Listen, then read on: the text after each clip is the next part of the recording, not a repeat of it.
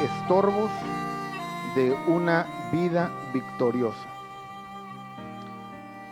La escritura nos dice así en el libro de Josué capítulo 1, verso 1, aconteció después de la muerte de Moisés, siervo de Jehová, que Jehová habló a Josué, hijo de Nun, servidor de Moisés, diciendo, mi siervo Moisés ha muerto.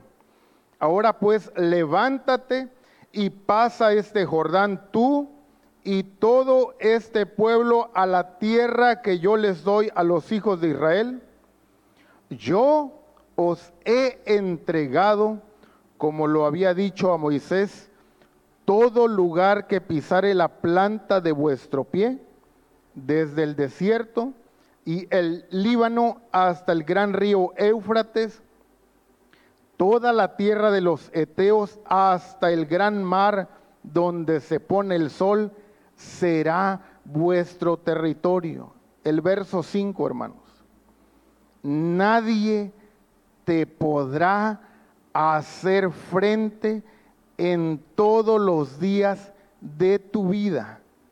Como estuve con Moisés, estaré contigo, no te dejaré ni te desampararé.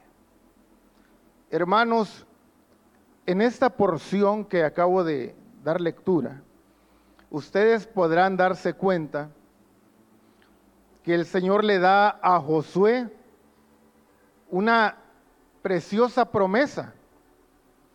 Y quiero hacer una salvedad, hermanos, porque a lo mejor lo que voy a empezar a compartir puede ser un poco contradictorio a, lo que hemos estado acostumbrados, hermanos, a, escuchar y que es bíblico y es bendición, que es la vida de la cruz. Es cierto, el Señor ha escogido la cruz para darnos madurez, crecimiento, para formar la vida de Cristo en nuestros corazones. Eso, hermanos, es innegable. Pero también hay una parte de la, Biblia que también es es veraz, es que el Señor quiere bendecirnos, hermanos. El Señor quiere ayudarnos y el Señor quiere estar con nosotros y darnos victorias. El Señor le dice a Josué, esto hermanos quiero recalcarlo porque es precioso lo que dice este verso 5 de este capítulo 1. Nadie te podrá hacer frente en todos los días de tu vida. Y el primer punto que yo quiero ver en este mensaje, hermanos, es que el corazón de Dios para nosotros, su pueblo, es que seamos victoriosos. Él quiere que seamos victoriosos, hermanos. Nadie te podrá hacer frente. La Biblia, hermanos, las escrituras, nos dan también a la iglesia, como le fue dado a Josué, también esas preciosas promesas. El Señor nos dice en Romanos 8:37, antes en toda, todas estas cosas somos más que vencedores por medio de aquel que nos amó. Vencedores. Y el Señor dice en Lucas 10, 19, he aquí, os doy potestad de hollar serpientes y escorpiones y sobre toda fuerza del enemigo, y nada os dañará. Y la escritura nos recalca aún más la victoria que Él quiere que tengamos como iglesia diciendo esta escritura.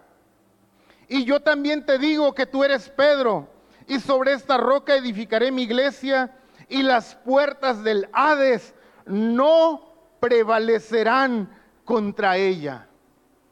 El Señor, hermanos, nos ha dado estas promesas que son unas piedras angulares de la fe cristiana. Él quiere que seamos victoriosos, hermanos. Por favor, acompáñenme a Primera de Juan 5.4. No perdamos Josué porque vamos a volver ahí. Primera de Juan 5.4 y después Segunda Corintios 2.14.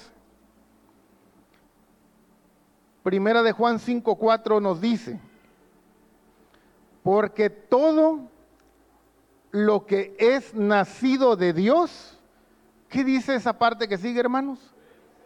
Vence al mundo.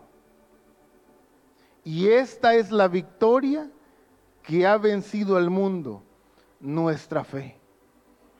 Permítanme explicarlo un poquito más sencillo. El Señor quiere que la fe que usted tenga y que yo tenga sea una fe que vaya hacia adelante, una fe vencedora, no una fe derrotada, una fe vencedora. Y segunda Corintios 2.14, hermanos, dice así, mas a Dios gracias, el cual nos lleva, como dice, siempre en triunfo en Cristo Jesús.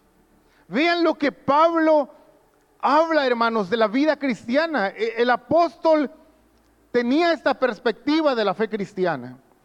Dice que en Cristo vivimos de triunfo en triunfo, venciendo, una fe vencedora.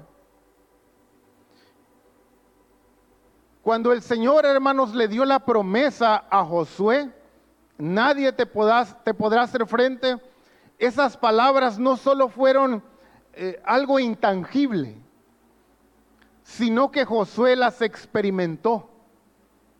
Josué las experimentó, hermanos. Cuando el Señor empezó a moverse en el tiempo de Josué, él vio abrirse el Jordán, ¿recuerdan? Nada se le podía poner enfrente, hermanos. Aún el Jordán se abrió. Cuando ellos están por conquistar Jericó, se le revela el príncipe de los ejércitos, ¿verdad, hermanos del Señor? Hermanos, eso lo alentaba, eso fortalecía su fe. El Señor estaba con él. Iba de triunfo en triunfo, era de fe a fe. Iba, hermanos, creciendo más y más la vida triunfante de Josué y del pueblo de Dios. Pero yo tengo una gran pregunta esta noche, hermanos. Yo tengo una gran pregunta. Si el corazón de Dios es que usted y yo tengamos una fe victoriosa, una fe que vence al mundo, una vida cristiana de triunfo.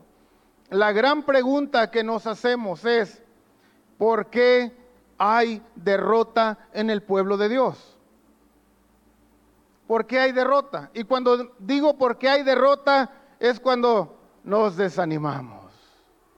Ay, qué pesado es esto. Qué difícil es hacer aquello. Es casi imposible obedecer esto. ¿Por qué hay derrota, hermanos? ¿Por qué se vuelve el camino difícil, pesado? ¿Por qué la fe deja de ser victoriosa? ¿Por qué dejamos de tener triunfos? Esa es una gran pregunta, hermanos. Pero ¿saben qué? Hubo un momento donde Josué se hizo esa misma pregunta. ¿Ustedes recuerdan Josué y el ejército vencen Jericó. Y después ellos están tan confiados en esa vida triunfante que cuando van a conquistar Jai dicen, no cansemos a todo el ejército. ¿Recuerdan, verdad, hermanos? Dice, que vayan pocos. ¿Y qué pasó? Hay derrota. La gente volvió la espalda, hermanos, y empezaron a experimentar derrota. Quiero que vayamos a Josué, por favor, hermanos capítulo 7.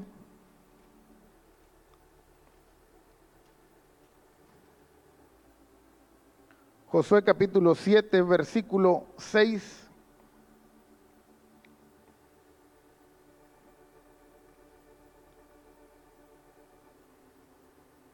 Josué capítulo 7, versículo,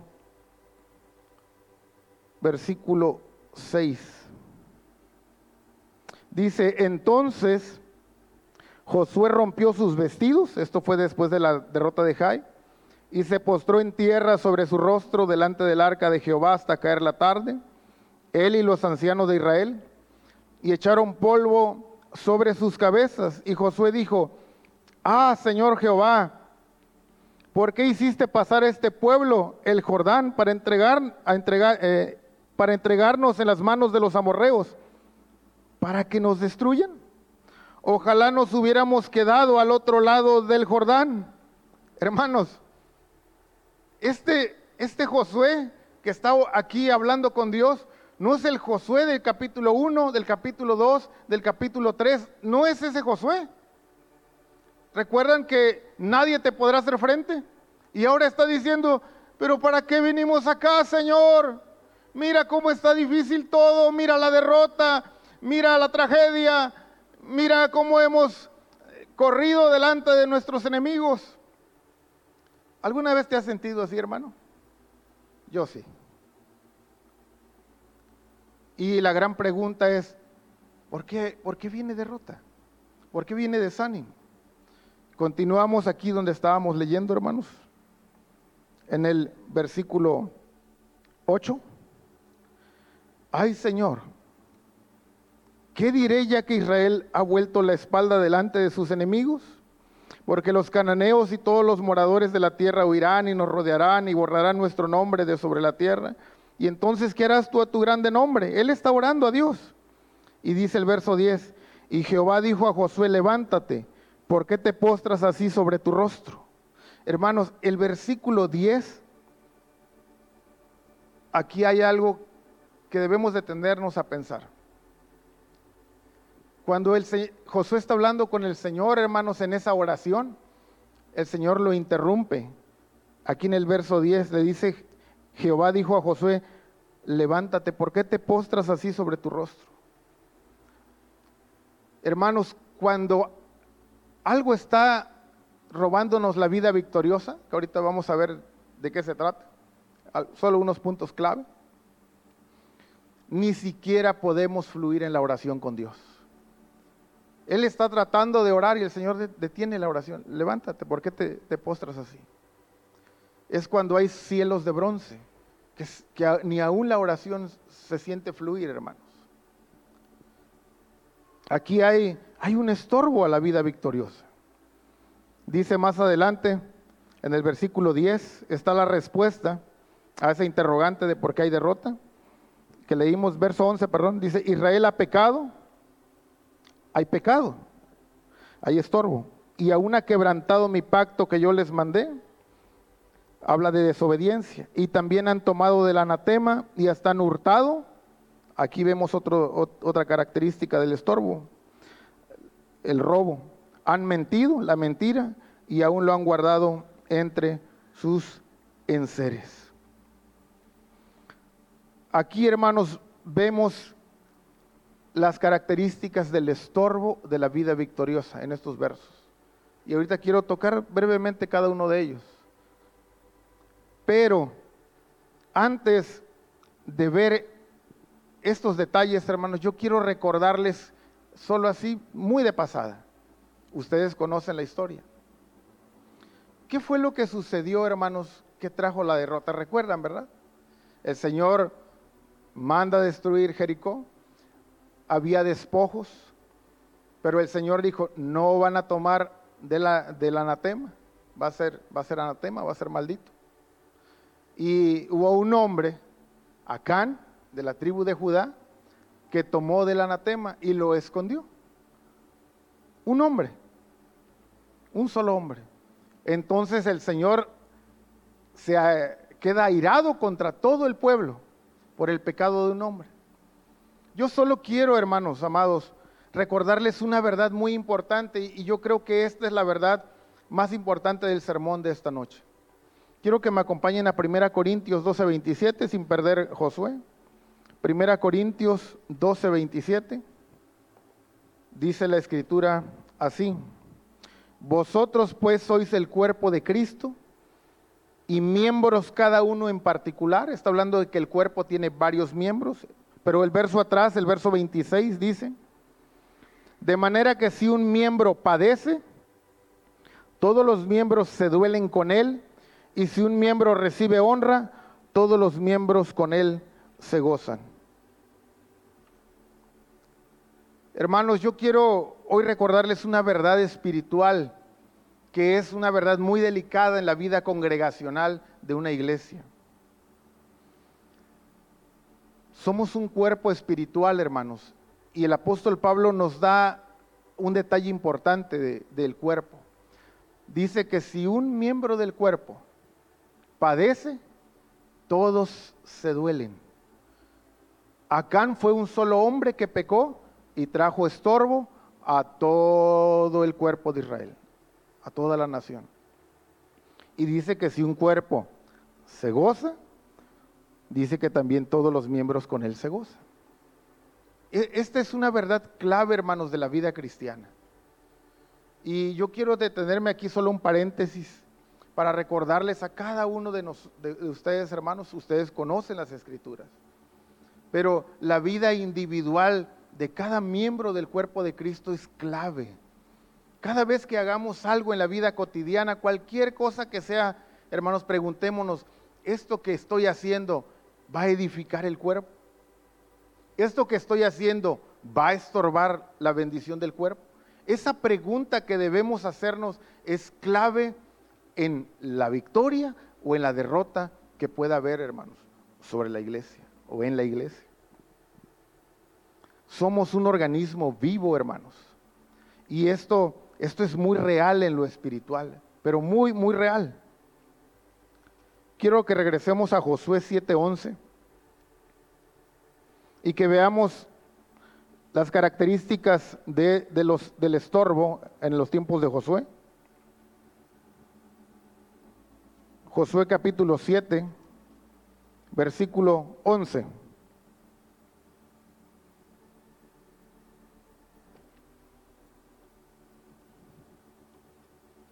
Dice la escritura así, y quiero ver con ustedes las características del estorbo o del anatema, si le queremos decir también. Dice, Israel ha pecado y aún han quebrantado mi pacto que yo les mandé. Ahí está la primera característica o primer estorbo. La primera cosa mencionada aquí es la desobediencia. Dice, aún han quebrantado mi pacto que yo les mandé. Ellos desobedecieron aquello que no debían hacer, hermanos. Hermanos, uno de los estorbos que impide el fluir, la bendición de Dios en la iglesia, es la desobediencia. Hermanos, el Señor nos ha hablado cosas que tenemos que obedecer, consejos de muchas, muchas, de muchas índoles, hermanos. Sobre la educación secular, que tengamos cuidado eso con nuestros hijos. Nos ha hablado sobre la amistad con el mundo, nos ha hablado de lo que vemos, de lo que escuchamos, tener cuidado con eso.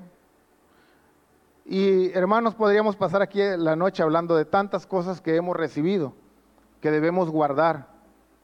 Instrucciones claras, como fueron tan claras en su momento las que le dio el Señor a Josué y al pueblo. Muy claras de qué no hacer. La pregunta es, hermanos, esas cosas que nos han enseñado, las estamos obedeciendo o las hemos quebrantado o actualmente las estamos quebrantando. Ese es un estorbo, hermanos, al fluir. Cuando quebrantamos lo que nos han dicho que no debemos hacer. Ese es un estorbo. Dice en el versículo 11, versículo 11, otra característica. Dice, y también han tomado del anatema y hasta han hurtado. el segundo estorbo es el robo o el hurto. Por supuesto, hermanos, yo estoy seguro que ninguno fue hoy en su día de trabajo a asaltar un banco y después vino al culto, ¿verdad? Entonces, hermanos, ¿qué queremos decir con que alguien puede hurtar? Hay varias, varias formas de, verlo, pero yo creo que hay una que es muy clara, hermanos. Y esto a veces es un poco incómodo hablarlo como ministros, pero la escritura nos muestra en Malaquías que hay hombres que roban a Dios. Eso es un, un hurto. Y ustedes saben, estoy hablando de nuestros diezmos y ofrendas. Saben, hermanos, hay, hay algunos hermanos eh, que piensan que el diezmo y la ofrenda se da solo, solo si hay abundancia. Y si no está muy bien la economía, entonces se brincan o se abstienen. Pero esas no son las reglas del Señor, hermanos. Esas no son las reglas del Señor. Yo le contaba a los hermanos en nuestra congregación un testimonio. Yo sé que ustedes, hermanos, nos, nos conocemos desde hace algunos años que estuvimos aquí asistiendo, pero mientras vivíamos en Monterrey, tal vez algunos lo saben, otros no, pero nosotros recibimos tratos del Señor cuando vinimos a vivir a Monterrey. Yo llegué aquí sin un trabajo a dónde llegar, hermanos, empecé a buscar trabajo y durante mi primer tiempo, hermanos, eh, en, el trabajo no prosperaba. Yo trabajo en ventas, hermanos, desde hace muchos años, en ventas a la industria, y yo tenía como 10 años dedicándome a eso allá en Veracruz y yo estaba muy confiado y dije, pues, si en un pueblo pequeño pude salir adelante y sostener a mi familia, no, hombre, cuando llegue a Monterrey es, es como un pastel muy grande, ¿verdad? Dije, alguna rebanada me ha de tocar. Hermanos, y prospectaba clientes y solo me decían, eh, sí, gracias por tu información, si hay algo yo te hablo. Y mis hermanos nunca me hablaban. Entonces, hermanos, empezamos a vivir un tiempo de vacas flacas. Eran las vacas tan flacas, hermanos, pero tan flacas, que un día mi esposa y yo estábamos en, un, en una horrera, en una tienda, y estábamos en la fila y, estaba, y pagamos lo que íbamos a comprar y, y no la, y mi esposa ve que no pasa y yo estaba ahí con ella y me dice, no pasa. Y, mi, única reacción natural fue, no sé, pero no, pues no pasa. Pero ¿por qué les estoy contando este tiempo estrecho? Porque a pesar del tiempo estrecho, siempre separamos nuestro diezmo. Porque el ser obediente en esta área no depende si eres muy rico o si eres pobre, depende de la obediencia a lo que el Señor ha dicho. Y estamos aquí porque Él ha sido fiel. Él ha sido fiel. Hermanos, ¿cómo estamos en esa área? Aquí dice que un estorbo es el hurto. Un estorbo a la bendición es quedarnos con lo que es del Señor. Hermanos, necesitamos que el Señor hable a nuestros corazones, aún en esa área que parece tan carnal, pero que es importante. Y continúa otra característica que, que hace estorbo. En Josué 7:11 ya leímos han hurtado, pero dice también aquí, dice, han mentido, han mentido, hermanos, la mentira, la mentira se convierte en un estorbo para la vida victoriosa yo estoy seguro, hermanos, que aquí nadie cree que hay mentiras blancas, ¿verdad? No existen las mentiras blancas. Hermanos, en el mundo todo mundo miente. En verdad, hermanos, todo mundo miente. Hasta los pequeños están acostumbrados a mentir. ¿Verdad? Viene el abonero y dice, ¿está tu papá o está tu mamá? Dice mi mamá que no está. ¿Verdad? ya hermanos, es una forma de vida.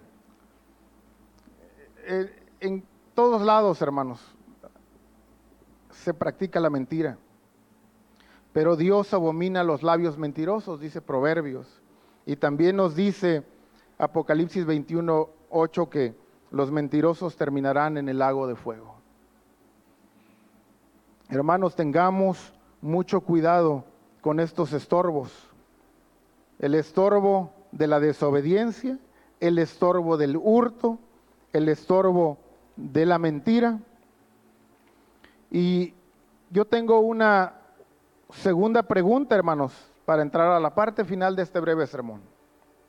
Y yo creo que es una pregunta que, que todos debemos hacernos. ¿Cómo podemos recuperar la vida victoriosa? ¿Cómo podemos recuperar la vida victoriosa, hermanos? Vamos a Josué 7:13.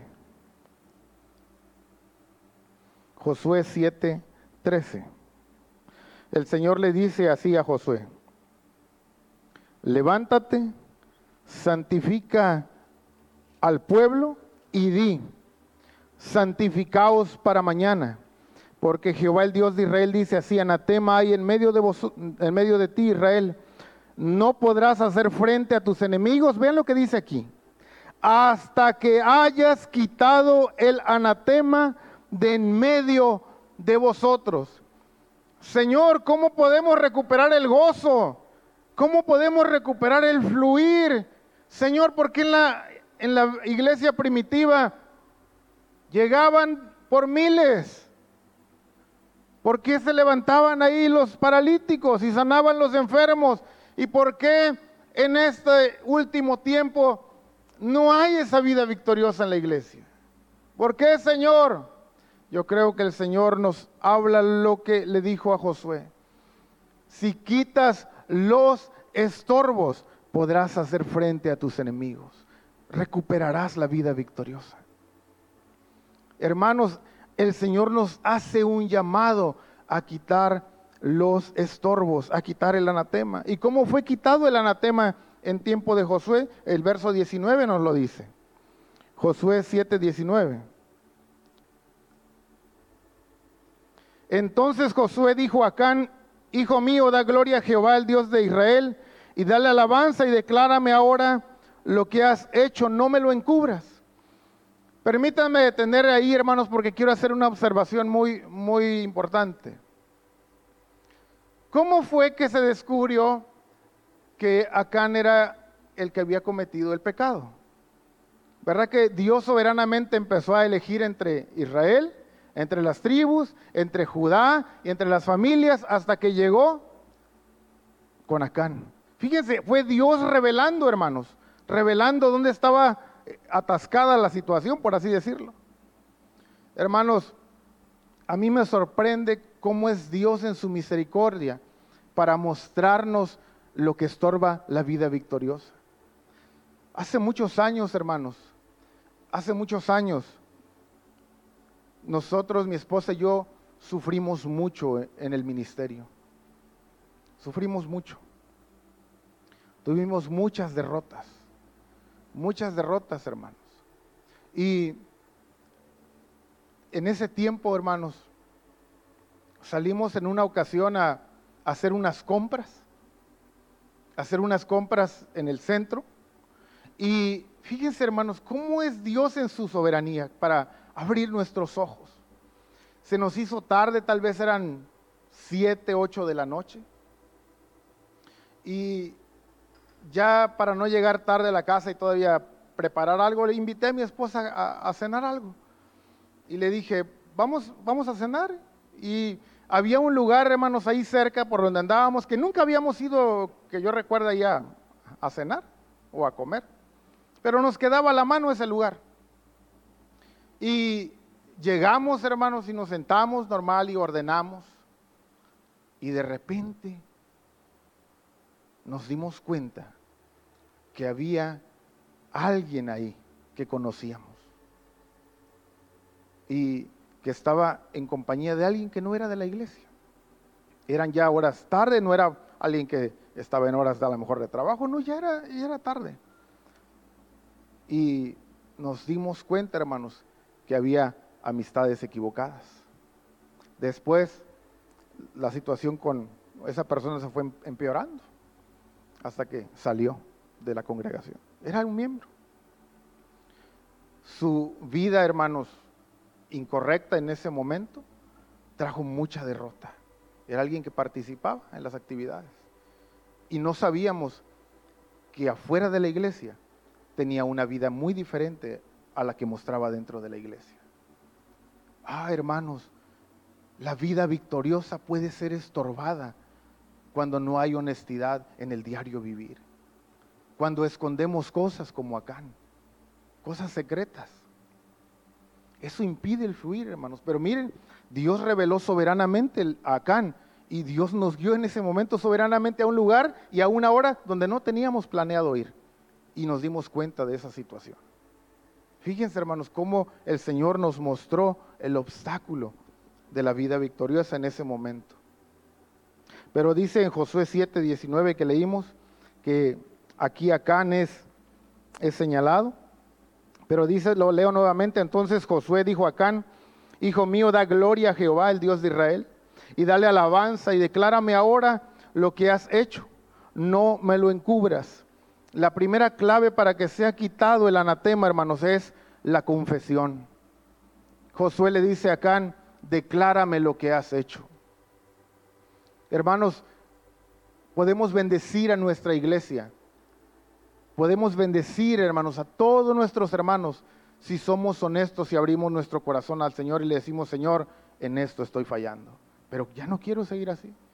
Ayúdame, Señor, dame tu gracia. Tiene que haber confesión.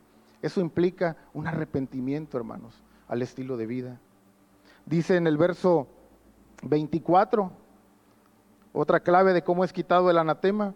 Entonces Josué y todo Israel con él tomaron a Can, hijo de Sera, el dinero, el manto, el lingote de oro, sus hijos, sus hijas, sus bueyes, sus asnos, sus ovejas, su tienda, y todo cuanto tenía, y lo llevaron todo al valle de Acor. Y le dijo Josué, porque nos has turbado, túrbete Jehová en este día. Y todos los israelitas los apedrearon y los quemaron después de apedrearlos. Hermanos, hubo una disciplina hubo una disciplina. Hermanos, tal vez, y no, no digo tal vez, yo creo que es muy seguro, que si nos volvemos al Señor, si hemos fallado en algo, Él va a tratar con nosotros. Va a trabajar en nuestra vida, hermanos. Y ay, hermanos, cuando Él trabaja en nosotros, trabaja. Y en serio. Pero el final será bueno, a pesar de lo duro del trato el final será bueno. Hubo disciplina. Y entonces, hermanos, ellos se deshicieron del anatema. Pero quiero que vean algo precioso en el capítulo 8, verso 28 y 29. Y con estos últimos versos ya casi voy a terminar, hermanos. Josué 8, 28 y 29. Ellos ya se quitaron el anatema. Ellos van contra Jai, dice el verso 28 del capítulo 8. Y Josué quemó a Jai y la redujo a un montón de escombros, asolada para siempre hasta hoy. Verso 29. Y al rey de Jai lo colgó de un madero hasta caer la noche. Y cuando el sol se puso, mandó Josué que quitasen del madero su cuerpo y lo echasen a la puerta de la ciudad. Y levantaron sobre él un gran montón de piedras que permanece hasta hoy. Hermanos, recuperaron la vida victoriosa. Qué bendición, hermanos. Se recuperó la vida victoriosa una vez que se quitaron los estorbos. ¿Quieres más bendición en tu familia? ¿En, tu corazón? Hermanos, necesitamos que el Señor nos revele, como a Josué, en nuestro hogar, qué cosas pueden estar estorbando la vida victoriosa. A veces son cosas tan inofensivas, puede ser incluso hasta un juguete, puede ser, hermanos, una revista, puede ser un, algo guardado. ¿Qué es un estorbo? Por supuesto, pueden ser cosas, actitudes, acciones. Hace unos meses, hermanos, hace unos meses, en la casa donde estamos, casa de ustedes, hermanos, vivimos en unos departamentos, eh, es solo una casa de dos departamentos, vivimos en el departamento de arriba, y notamos que no salía el agua correctamente en, la casa, hermano, en la regadera, en la cocina, salía un, chorrito de agua. Y a veces como que quería salir mucha y de repente se apagaba, hermanos. Y entonces, ya saben que ahora todo uno busca eh, cómo arreglarlo, ¿verdad? En Google o en un tutorial. Entonces, dije, ah, mi problema es este. Alguien dijo que posiblemente cuando pasa eso es que se encierra aire en las tuberías. No sé si alguien le ha pasado eso. Entonces decían ahí que lo que hay que hacer es cerrar el tinaco y abrir todas las llaves de la casa, después volver a abrir la llave de paso del tinaco para que saque todo el aire. Y hermanos, pasamos meses así sin saber qué era, hasta quité la regadera y a ver si estaba tapada la regadera. Hicimos de todo, hermanos, y, mientras batallando porque el agua no, no fluía. No fluía. Y por fin, hermanos, eh, el, dueño de los departamentos mandó a alguien a que fuera a revisar y estuvo ahí haciendo lo que yo le dije, le, le puede cerrar y voy a abrir todas mis llaves y para que salga el aire y, a ver si se arregla. Y ahí estuvo arriba, ahí esperando que hiciéramos todo nuestro movimiento. Y hermanos, no parecía funcionar nada. Y de repente me habla eh, el plomero y me dice, ya encontré el problema. Digo, ¿cuál es el problema? Dice, lo que pasa, eh, hay unos, los que han visto arriba sus tinacos, hay unos tubos que están en los tinacos que son los jarros de aire. No sé si lo ubican los varones. Es un tubo que simplemente está abierto a la atmósfera para que eso dé fuerza al, flujo, al caudal de agua. ¿Y qué creen, hermanos? Que unos animalitos se metieron a los jarros de aire y metieron una especie de polvito de tierra y taparon el jarro de aire. Y miren, cuando se quitó ese polvito, hermanos, y los animalitos Uf, el agua fluyó. Y hasta ahorita ya gozamos de agua. Hermanos, algo tan pequeño estorbaba el flujo. Pero cuando fue quitado, recuperamos el agua. Tal vez tú te preguntes, pero yo no estoy desobedeciendo, yo no estoy hurtando, yo no estoy mintiendo. No, hermano, no estoy hablando de grandes delitos, ni de grandes mentiras, ni de grandes hurtos pero aún cosas pequeñas pueden estorbar el fluir. Pero hermanos, una bendición, que si quitamos aún esas cosas pequeñas, puede venir más fluir del Señor a nuestra iglesia. Mi anhelo es que seamos iglesias más bendecidas.